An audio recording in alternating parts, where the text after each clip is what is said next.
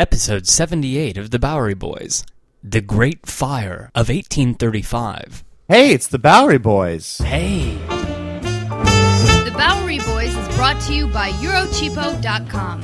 Eurocheapo editors personally visit and review the best budget hotels in Europe, now with hotels in New York City, on the web at Eurocheapo.com. Hello there. Welcome to the Bowery Boys. My name is Greg Young. And I'm Tom Meyers. This week's episode is, believe it or not, I think one of the most important events in New York City history. I think it's wow. It's very monumental. to dr- it's a dramatic story, as you'll see. Well, it greatly transformed the young city. It was a traumatic event that actually led to the rebuilding and modernization of the town. But the actual events of it are very, they're heart stopping, they're thrilling, they're a little bit depressing. We are talking about the fire of 1835, which is often referred to as the Great Fire. Yes, now many great cities, of course, have their own great fires. Uh, London, San Francisco, and of course, Chicago. And New York has actually had two or three, but this is really the biggest one, and I guess you could say the last truly great fire. So we'll take you there, not too close to the flames, but close enough to see where it happened, what streets are still there today that were completely rebuilt, it is true, Tom. There's one street in particular which we'll tell, tell you all about the end of this podcast, where you can l- literally see the sort of effects of the Great Fire, uh, like immediately on the actual shape of the street. So put on your mittens and bundle up because we're going to step outside into that icy night of the Great Fire of 1835.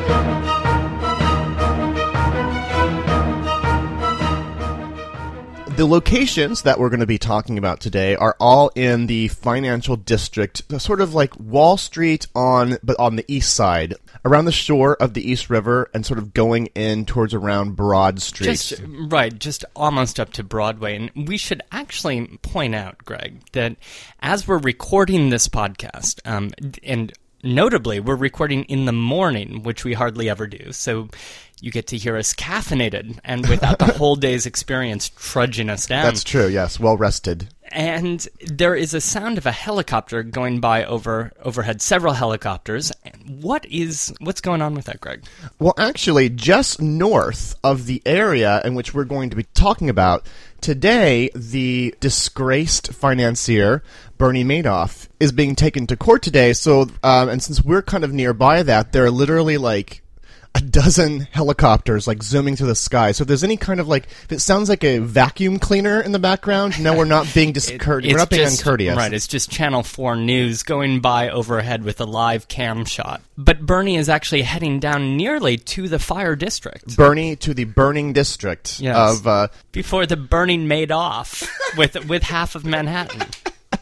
So let me back up here, Tom, and uh, uh, you know give you a little brief recap of sort of the fire history of the island of Manhattan up until 1835. Get you up okay. to that point. Now, New York, as in like you know all pre-industrial cities, are let's just say they're very flammable. Exactly how are they flammable? Well, I mean, you're talking about up until this time, a city of mostly wooden structures that are all built closely together. Mm-hmm people have torches and lanterns. You also don't have like proper fire safety codes at this time and those right. types of precautions. As and tiny little streets that have sort of grown with the city from its from its earliest days. So not easy to get through with fire carts and such. Fire spreads very easily in a city like New York. I mean, fire's been with New York almost since the beginning. As a matter of fact, the first documented fire was in 1628. New York's barely just a, a, few years old at that time, so we'll have to really look that one up for episode 720. the first fire of New York City. You know, by by 1648, the town of New Amsterdam was already passing these city ordinances for fire prevention uh, primarily, believe it or not, a lot of these fires were because people had wooden chimneys that they weren't cleaning. Mm-hmm. so there was the well, the first fire ordinance was that everyone needed to, by law, had to clean their chimneys between the fort and the fresh water. So everyone basically between fort Amsterdam, you know, at the foot of the island, up to the quote freshwater, up to Collect Pond. So Oh, right, anything in yeah. between there was under this law to clean the chimneys. Um, you know, when, when there was a fire, I mean, what did they have to fight it with? They had these crude leather fire buckets, very basic, rudimentary equipment, no ho- you know, no real hoses to speak of. But one benefit that New York's always had is it's surrounded by water, of course. The rivers would certainly come in handy, you know, if a fire would break out, say, when it's not freezing outside and you have access to the water. And there's also wells and cisterns that would also be used for this. Now, around 1657 is when the sort of first, what you could call, not really a fire department, but people who are actually out looking for fires, they actually called these men the Rattle Watch because they would walk the streets from dusk until dawn. There was sort of like a police slash fire department, and they called them the Rattle Watch, believe it or not, because they actually had these large rattles that they would wear on the side. And when something happened, when there was like a fire, they would just shake these rattles, and so everyone would just jump up and react to what was happening. Wow. They also call these men prowlers because they also tended to sometimes get up to mischief on top of watching their own city. Were they only allowed to rattle their sticks if they if they spotted a fire? Or Well, it was I, any all, kind of trouble. No, oh, all all sorts of trouble. You know, like a a fight. a, a fight, a marauding group of pigs or something. I don't know. By the way, another ordinance at this time had that each citizen of the town of New Amsterdam, before they went to bed, had to put three buckets of water out on their porch, just in case a fire happened, so they could run and get these buckets of water. Wow. So with the British takeover, there was they still hadn't necessarily improved the methods of fighting fire. However, I was I will say in 1731 that the British did get their very first hand fire engine. Have you seen these these old antique fire engines with a little pump, pump. on them? Yes. Interestingly, back then it was actually the mayor and the aldermen of the city who were actually in charge of storing these. Like there wasn't really a fire department, so it was it was up to the mayor and himself to kind of store these things. So five years later. New York actually got its very first fire station, believe it or not, which is on the very street and block as the New York Stock Exchange. Now, up during the British occupation, there were there were two major fires that affected New York City. The first one was in 1741. We call this the Great Conspiracy of 1741. And There were a series of fires that were purposefully set in- including one that was at Fort George, which was the former Fort Amsterdam when the British took over. They called it Fort George. A fire was set there, and many other homes and businesses were destroyed, but they were purposefully set. Um, this was a bit of arson. So, with through whispers and rumors, everyone thought that it was some kind of a slave revolt, a plot between slaves and some poor whites. So, a massive witch hunt went on at this time. There were several people who were killed. Two were burned at the stake because of this, because they thought it was this. They had to squash this awful plot, which of course didn't really happen. It was all a bunch of hysteria. Um, a very fascinating story, which we'll have to cover in a future podcast. That was the first major fire. Then, of course, we've covered the second one, Tom, if you remember, which happened on September 21st and 22nd in 1776. Please see our podcast on the British invasion for more information, but this was the fire. Our podcasts. It's a two-parter. That's correct. This happened a little bit after the Continental Army fled Manhattan when the British came in and took it over. The fire started at a tavern called the Fighting Cocks Tavern on Whitehall Street. It destroyed between 400 and 500 buildings, or basically one quarter of the entire city. This was not started by the Continental Army. You know, this was a this was a really horrible fire because, of course, not only was a quarter of the city destroyed, but it was like the city was filled with people at this time, and a lot of the influx of war refugees and all of these soldiers. Right. The fire was extinguished by the British Navy, but the the thing to remember about this particular fire, about what we're about to talk about, this fire happened on kind of a nice fall day. Um, it wasn't The, the, the fire, 1776. fire of 1776 in September. It was a nice fall day. You know, there were still crude firefighting methods at this time, but you had hundreds of men in the city, and they were all soldiers. They were all prepared to take Ready care to of fight this. a fire. So they Yeah. were able to stop it before it got worse. I mean, it got really terrible. The original Trinity Church was burnt down. Lots of other things were burnt down. I'm not saying this was a not a bad fire, but compared to what we're about to talk about, it could have been worse. So, Tom, get us up to speed then of what life is like in 1835. Well, so the city of New York was at this point about a quarter of a million people. Mm-hmm. Uh, we have to remember that the Erie Canal had come into the picture, into the city, and had been a boom to the city's economy. It was only like 10 years old at this time, right? So they were really reaping the benefits now, the right. profits. And it meant that all of these exporters from the city, all these manufacturers, uh, really benefited from being able to ship to the rest of the country. So the city was filled with factories and with merchants of all kinds. So much trade was flourishing, and of course, the stock exchange, or the merchants exchange, as it was called then. However, there was also a serious water shortage because Collect Pond had been covered over, what, three decades It before drained, that. right. Right, drained. And then, of course, on top of it had been built all of these apartment buildings or residences that started to sink into the land because it was never properly drained. And rich people were fleeing that neighborhood. And, of course, taking their place were the newly arrived, mostly Irish immigrants who were fleeing their own potato famine. So we had this sort of dynamic happening people were actually selling water in the street. Men would go around with carts and sell buckets of it in the street. Except this particular December that we're talking about in 1835, it was so cold that at the, the week of the fire, people couldn't even walk around selling water. Be- the temperatures were freezing. Some reports two days before the fire that the temperature had actually fallen to 17 degrees below zero, did- I which seems really in- That seems incredible. incredible. I mean, it's it was a cold winter here in New York this year, but that's I have never quite experienced that. Just three years before, in the summer of 1832, the young city of New York had experienced a terrible cholera breakout. It, it left the city empty. I mean, half the city fled that summer. Other people couldn't even get out of the city. Uh, Well, the, the poorest people were stuck in five points, uh, couldn't really take off. Well, 4,000 people died uh, during the June to October 1832 cholera epidemic, and th- that really did a number also on the city's police and fire force. But there still were firemen. However, two days before the fire of 1835, on December 14th, there was another fire. And it had depleted resources that were already pretty feeble. Now we should mention that when you say fire department, it's not exactly what we would consider fire department today. I Really, should have said firefighters. because is- there was mostly a volunteer Right. organization, correct? Right. and It- they weren't getting paid. Right. It was very disorganized. It was very localized. Well, weren't there competing groups? Yes, and that would actually continue to be a little bit of a problem even a little bit after the story. It wasn't organized in the way that it seems logical that ours is organized today, if that makes any sense.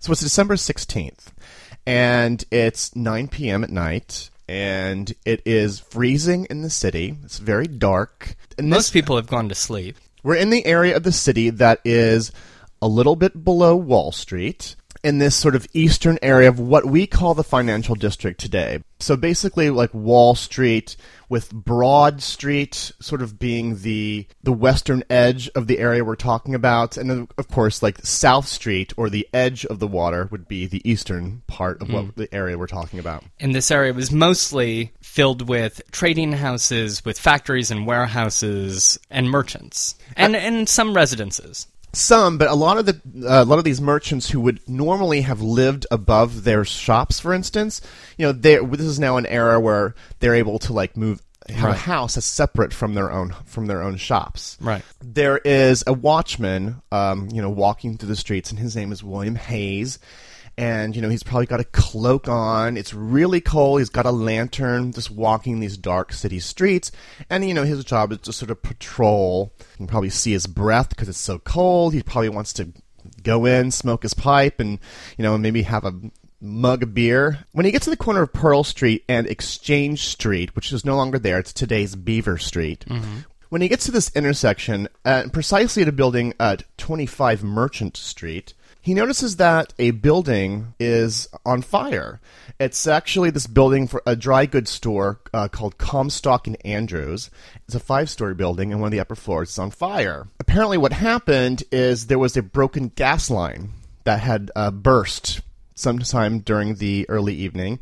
It had ignited some uh, some coals that were on a stove. So this fire started raging. He noticed it. He ran and he got some help. By the time he got back, unfortunately, this little fire that had just been in one building was spreading rapidly. This is the dry goods district of Manhattan. So it's, you know, it's close to the piers. This is where things kind of like got right off the boat and you can sell the merchandise right there in these stores. Within a few minutes, the fire starts raging. Within 30 minutes of finding this fire, it had already spread to 50 buildings. It was quickly moving because the biggest enemy that night wasn't just the fire, it was the fact that it was really windy and this wind was carrying the fire just almost as you could just see it like j- j- jumping from The building embers. to building and there was just nothing you could do because it was on some of these upper floors Mm. And the buildings were filled with fabrics and the worst possible things you can imagine that are just going to be Right. flammable and just explode into flames the moment that one of these embers lands upon it. By 10 p.m., one hour after the fire was first discovered, 40 stores were totally blazing. And so volunteer firemen were getting their stuff together to like fight this blaze. What they're dealing with, it's just, it's, I can't underscore this, how horrible this night was. It was a winter hell you had all this winds and the freezing. It prevented the firefighters from really doing their jobs. Well, because they would rush over to the East River, which of course they're right next to, but only a part of it was not frozen. There was just a bit of a channel that, that hadn't completely frozen over. And then, yeah. so how were they supposed to get water? well, they the- well then they would they drilled holes into the ice, which is just unbelievable, just to get to like the water that wasn't frozen. Mm. You know, they'd stick the water down and they'd they'd fill their engines. And so when they actually did get water, though, the problem is. You throw it onto the fire, but it's so windy that the water blew back into the firefighters, and Right. it was just and it it would actually freeze on their bodies, and so there were firemen who were actually covered in ice. And that's when there, eh, the water was even able to be delivered because sometimes the water would freeze in the hoses and in the buckets by the time it got there. Right, and the firemen were actually sort of stomping up and down on their hoses, not only to keep their feet from freezing, but also to try to get the water to break it up so that it could trickle out of those hoses. I mean, at certain points, they just had to stand there and they would pour brandy in their boots just to sort of keep themselves warm, knowing that we can't fight this. And this, the sounds you must have heard, like the crackling of flames, people shouting, but this like brisk wind, the sound of bu- buildings collapsing. If you were a business owner and your store was down here, what were you doing at this time? Well, a lot of people were actually racing down. You know, the calls went out because all over the city the bells were ringing. The all the bells, everybody, even the prison bells, city hall bells, like everything was just. Uh, everyone was on high alert. and people were racing down to their warehouses and to their stores to pull out the most valuable merchandise and put it in some kind of a safe haven. Well, they were uh, smashing open their windows and th- literally just tossing this merchandise into the street just to pick up. The problem with this, though, Tom, which is making the problem worse, and I'll tell you why. Because you know, as you said, a lot of this was like papers and twine and cloth, cloth of all different kinds. Some of this caught on fire, but because it's so small and transportable, it got caught up by the wind. Some of these, like, like little flaming bombs almost, got caught up by the wind, would land in boats on the East River. Some of it got as far away as Brooklyn, and some of the rooftops in on Brooklyn homes even caught on fire from this. The fire grew so strong, in fact, that it was visible to the north in New Haven and as far away south as Philadelphia. And this is by midnight by this time. So the fire's now the fire just started three hours earlier. Now at midnight, people are look seeing it from Poughkeepsie. They're seeing it from Philadelphia. So naturally, like not only are the New York firefighters embattled here, but they're coming from all over the place now. There was even a team from Philadelphia. By midnight, the burning area actually encompassed 17 blocks, so it was growing fast. It seemed like everybody in the city was out to help. Well, at first, it seemed like everybody in the city was out to help because private citizens were coming out with buckets and pails and tubs of water, you know, hoping to do something. There were more than 75 fire wagons and, and hose carts that were trudging their way thr through the snowy streets to get to the scene By you saying that all of humanity here was united in one cause to uh, prevent this fire from spreading? But not, not exactly. But we'll get to the looters in a second. Okay. But let, let's just think about the people again who owned merchandise and they were watching their their businesses burn to the ground. They they were grabbing their silks, their satins, even their champagne, Greg, and heading over initially to Hanover Square, which was thought to be, you know, a safe spot. They were packing uh, a warehouse there full of goods, but soon flames actually jumped over buildings and spread to that warehouse too, consuming everything in the building. So, you know, other merchants took their goods and packed it into the Merchants Exchange, Oh, the no. stock exchange. Right. This is one of the bigger buildings in Manhattan at this and time. and Right. you know it was a new structure in 1835 thought to be fireproof well at 2 a.m sailors from the navy yard were actually there trying to rescue bits of the merchant exchange they wanted to take an alexander hamilton statue Oh, right. There was uh, a, it was in the center of, if I recall, in the, in the right, middle in the rotunda. Yes. and they were trying to move it to safety because the merchant exchange had also caught on fire at that point. And somebody screamed as they were trying to handle the the pedestal, and they had to race out of there, and the whole place just went up in flames and collapsed. They were not injured because they got out just in the nick of time. It appeared that nothing was safe. You know, others, in fact, had taken their merchandise over to the Dutch Reformed Church on Garden Street. And Oh, no. an hour later, 3 a.m., the fire had started in the church as well. As soon as the edifice of the church actually started to flame up, people started moving their merchandise out. In the midst of this, imagine the smoky, dark, flaming interior.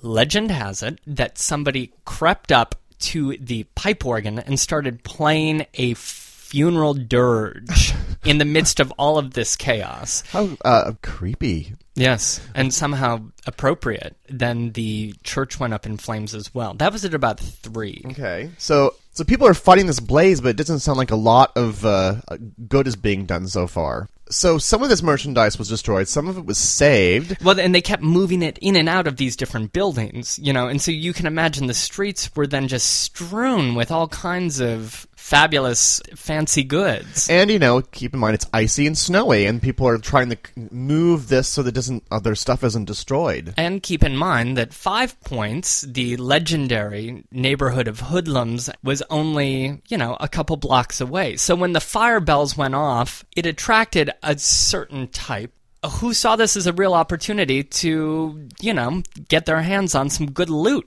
I have a quote actually from. Uh, He's he would actually become a mayor of New York. His name is Philip Hone. He was one of New York's diarists, Ah, yes. greatest diarists of the 19th century. Of describing There's the a medicine you can take for that. I think I don't think he was on it, or he may was he might have been on it when he said this quote: "The miserable wretches who prowled about the ruins and became beastly drunk on the champagne and other wines and liquors with which the streets and wharves were lined, seemed to exult in the misfortune." In fact, yes, turned into a sort of festive affair. There were thousands of people, crowds, that were shoving their way through the streets. Not all of them looters, of course, people who just wanted to see what was going on. The city was on fire. So, yeah, some people saw this as a horror show. Some people saw this as an opportunity. Right. And all of the people were making, for the most part, life more difficult for the firemen who were trying to put out the flames in the first place just because they were crowding the streets.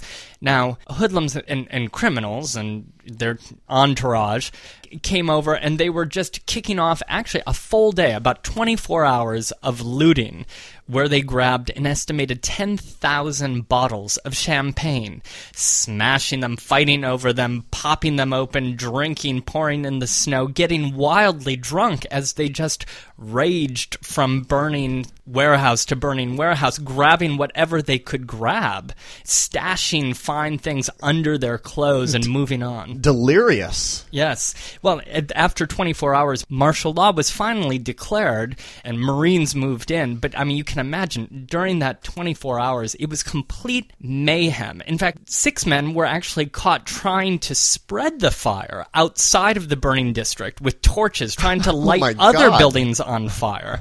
One of them was promptly hanged from a tree, and he stayed there hanging, dangling in the wind for three days before the police got around to cutting him down. That's a that's nightmarish. So it's 3 a.m. now. The, f- the fire has been raging for almost six hours. Another area that had actually been ravaged by the flames were some of um, the early kind of newspaper row, the n- newspaper district. A lot of the newspapers were up in flames. So- some of them, some of them escaped, but one of the newspapers that was sort of battling the flames was a paper called the New York American. The editor of this newspaper's name was Charles King. Well, I mean, understandably, he was completely freaking out. He was running around. He was observing the chaos, not just the the flames themselves, but all of this madness that was going on, all the looting, but also sort of the ineffectual firefighting that was going on. Everything just looked absolutely hopeless. And he ran to the mayor. The, the the mayor and the alderman had come down and they were doing something. And you know, and Charles was a prominent citizen, so he could run up to the mayor. Right. Um, the mayor at the time During was a na- fire. The mayor at the time was named Cornelius Van Wyck Lawrence, and he ran up to Cornelius and he he actually had a radical idea. And that idea was the only way you're going to stop the fire, and this sounds a little odd, I'm sure Cor- Cornelius was just like, What are you talking about? Blow up some of the buildings that are in the path. Like, see, see which direction the fire is going. Blow up the buildings that are right before there so that it has a sort of a hole that's created. So the fire Hmm. can't ju- the a void, so the fire can't jump over the hole and and catch on to the next buildings. It's just stopping it in its path, but doing it in a very destructive manner. Hmm. This was a very risky idea. I mean, was this was controversial to say the least. Sure, but I mean, at that moment, obviously, it looked like the entire city could go up in flames. Well, they had to try something, so they they sent people out to retrieve um, some explosives and some gunpowder, and there was huge caches of gunpowder and Red Hook. So they went to get them there, and also there was some in Governor's Island. Hmm. So they went to both these places to to get it. Now, keep in mind, how are they bringing it back? They have the icy waters of the East River. They had to go out and get the gunpowder, and then they had to come back with it. But then there was all this fire, and so some of this could could jump into the boats and ignite some of this gunpowder. So what you had is you had some of these firemen taking off their outer garments down to their underwear in this sub-freezing temperatures, putting this clothing over the big barrels of explosives just to prevent them from catching on fire in the water.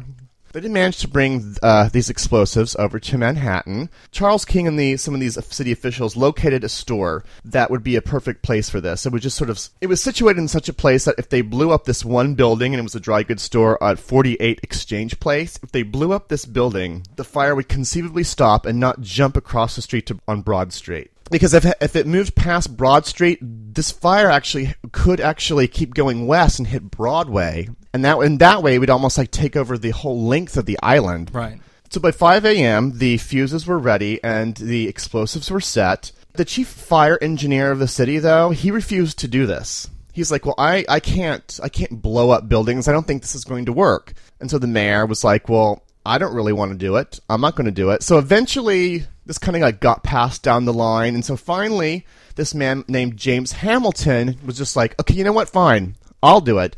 Now, interestingly, you had mentioned that a statue of Alexander Hamilton had been destroyed at the Merchants Exchange. Yes. James is his son. His son. Alexander Hamilton's son then blew up the building. But did he have any official elected role, or was he just? He was an official and a prominent citizen. So, I mean, he wasn't just some random person off the, off the street, but he also had an exalted position. There was a certain sort of symbolism to, you know, a the son of a founding Sure. son of New York kind of person. So, Right. so that's stopping the fire sort of like traveling too far west. Then, to stop the fire from traveling north, it's, the fire has gotten almost up to Wall Street. It has caught a building on fire that I think you know quite well that I just mentioned earlier, the Tontine Coffee House, the original home of the stock exchange. It started catching on fire, and this would have been deadly because this meant the fire was traveling north. Because this is north where these other blazing buildings were. Um, luckily, however, there were firefighters on hand there, and they did were able to douse the flames. They had a little bit of extra incentive. Now, I've read two different sources. One of them says it was an owner, one of the owners of the Tontine Coffee House, as we know there's many owners. Um, another one says it was just simply a passerby who was like, You have to stop the blaze here. If you can stop the blaze at the Tontine Coffee House, I will donate $100 to the Volunteer Firefighting Fund. So, with that little dangling incentive, sure enough, they uh, they doused the flames, and the Tontine Coffee House was it was damaged, but it was pretty much saved. It took another 24 hours from this time for the fire to really be controlled. I mean, the entire day of December 17th, the, the fire was still raging. The, the skies above New York were just clogged with black smoke. For the whole day, people were afraid that this fire was going to reignite in some way, but they did. They did end up controlling it. Uh, you know, by December 18th, it was pretty much all done. That there were still last dying flames, I think, up to two weeks after it started. They were Oh. still putting out little, little flames. God, how terrifying! Because any of those things could have just ignited to another fire. I mean, any moment. So Well, the day after the fire, business obviously, as usual, was suspended. Uh, the stock market was obviously closed because it had burned and collapsed. Thousands and thousands of people came out of their homes the next day and came down to the burn district of 17 blocks, 52 acres of lower Manhattan to see what had happened. They were looking at South Street, Front Street, Pearl Street, Stone, Beaver, Water, Merchant, and Hanover. All of these streets, the entire south side of Wall Street, from William Street to South Street, burned and charred. Looking at the remains of these warehouses and factories and their trading house, and thinking really that first day that the city could never recover from this because this was their financial and their commercial center. There were 693 buildings that had been burned. Well, it just must have looked impossible. I mean, how do you how do you clear all that away and start over? Like Right. from the at least from the, that first week, I can definitely see that perspective. Right. And with an estimated loss of 20 to 25 million dollars in 1835 dollars. The amount that was insured, 10 million dollars by different fire insurance companies at the time, was just so high that there was no way that the insurance companies could repay those losses and many of these insurance companies or most of them went out of business as did many of the banks. Well, and many of those insurance companies had buildings in that were there anyway, Right, so they right. couldn't insure themselves. Like they were completely wiped off the map. And you know, many of the factories had to close permanently because they couldn't collect their insurance. They couldn't get money from the banks to buy new merchandise. And so there was just a very sad scene of people returning to their factories and to their shops and they didn't know how they would move on. This actually led to another topic which we'll have to talk about, the Panic of 1837, 2 years later. This was one of the key things that led into it. What's amazing to me, with all this damage, all these buildings, only two people died. Right. Which is an extraordinary figure. This fire, there was like a much smaller fire that had happened two days before, mm-hmm. which you mentioned. Um, like five people died in that fire, and it was a much smaller blaze. It's just, it's amazing. Again, this was not a residential area, uh, so I think that, that that helped in a sense. Well, if it's one thing that you're, you know, we're lucky for, I mean, this it could have been a, could have been terribly catastrophic. and you know there were a certain number of residences in this district, and this is yet another thing that would push even those people, the remaining people downtown, to move uptown to more fashionable residential districts and get out of that commercial. So as the area was rebuilt, This is then. uh, yeah. So now we're getting to really the long-lasting effects of what this fire is, and that's one of them. Like this area from here on out really stop being residential in any way. Um, it's funny because now you go down there and there's all these new there's new condos and things. It's Right. almost like returning a little bit back Sure. into how it used to be. One of the things that was, of course, permanently changed by this was the, the water supply. I mean, that was the big problem was getting water to fight this fire because of the because of the freezing cold, and also keep in mind that cholera epidemic that you had just mentioned. Between the two of these things, it was like New York has to improve its water supply; it just had to. So, two years later, began the construction of the Croton Aqueduct, which would bring water down from Westchester County and um, would distribute fresh water through a series of reservoirs into the city. Because of this tragedy, fire organizations improved and the equipment improved. A state authorized fire department was actually organized in 1865 with the city version. So the I guess the birth of the New York Fire Department of New York City was in 1870. So things were uh, things were steadily improving there. But m- I think most important was really the rebuilding efforts of this area. So so a week after, and you're looking at the area, like how can we possibly re- rebuild this? Well, keep in mind, you know, there's all of this money coming in from the Erie Canal, and you know, New York is still building as a as a financial empire. And some money came from the state. The federal government, I don't believe, gave any money to the rebuilding effort. And again, I mean, I almost get shivers when I'm even saying that. You know, there's so much happening, but let's just say it's such a poignant subject now, just thinking of rebuilding in this area, federal money, state money coming into it, and, and an area that does recover. What's interesting is part of the what made people move back to this area, like want to build their like build their offices here again, was that the city had promised to widen the streets because these were very very narrow streets for they were very close together and was part of the reasons that the fire spread so quickly. So the city promised to widen the streets, and that actually made room for like for the opportunity to build really modern structures. Believe it or not, the price of the real estate in this area skyrocketed mm. in the years following the Great Fire. These old Dutch structures that had been there for like a couple hundred years, they were all replaced with these brand new Greek revivalist structures, these big, mighty bank structures. Mm. Some of which are still there today. Yeah, many of them are. A, a great example the street the street I had mentioned earlier, where you can kind of see the evidence of the Great Fire, the, one of the most charming streets in fi- the financial district, Stone Street. You know, it has the like, those taverns and restaurants oh, yeah, on. It's yes. a nice little street. Most of the buildings on that street were built in 1836. Mm-hmm. They were built the year after the fire, and most of them are still standing. Um, and they were built sort of like with this in mind that it was going to be less of a residential area and more of a place for for just true commerce. Other buildings that were replaced with more elaborate structures were, for instance, Delmonico's original restaurant had been was destroyed in the fire. They rebuilt into this triangular building that's still down there today, right off of Beaver Street. A new merchant exchange building was built, and um, you know all the riches that were gleaned from the Erie Canal profits were poured right into all these fantastic buildings. And of course, it became a, a, home for banks and for all these financial institutions you know, it's almost like it cleared away the past. It sort of knocked everything off the table and started over again. It sort of created a clean canvas for the new urban environment that would develop. And this, the the shape of the financial district today is in part because of what happened here in the fire and how people reacted to it afterwards. More significantly, after this, there will be no more great fires. There'll be no no more fires that truly like wipe out swaths of blocks and endanger thousands of people's lives. There would, of course, be a lot of individual terrible disasters in the city. You know, things like the Brooklyn Theater fire in 1876, of course, the Triangle factory fire, of course, 9 11 our city will never escape the sort of specter of fire and dangers of fire, but you will never have, after 1835, these kinds of fires that would threaten the existence of the entire city. So, thank you for joining us today as we look back to the Great Fire of 1835. I would like to give a special shout out to my friend Herbert Asbury.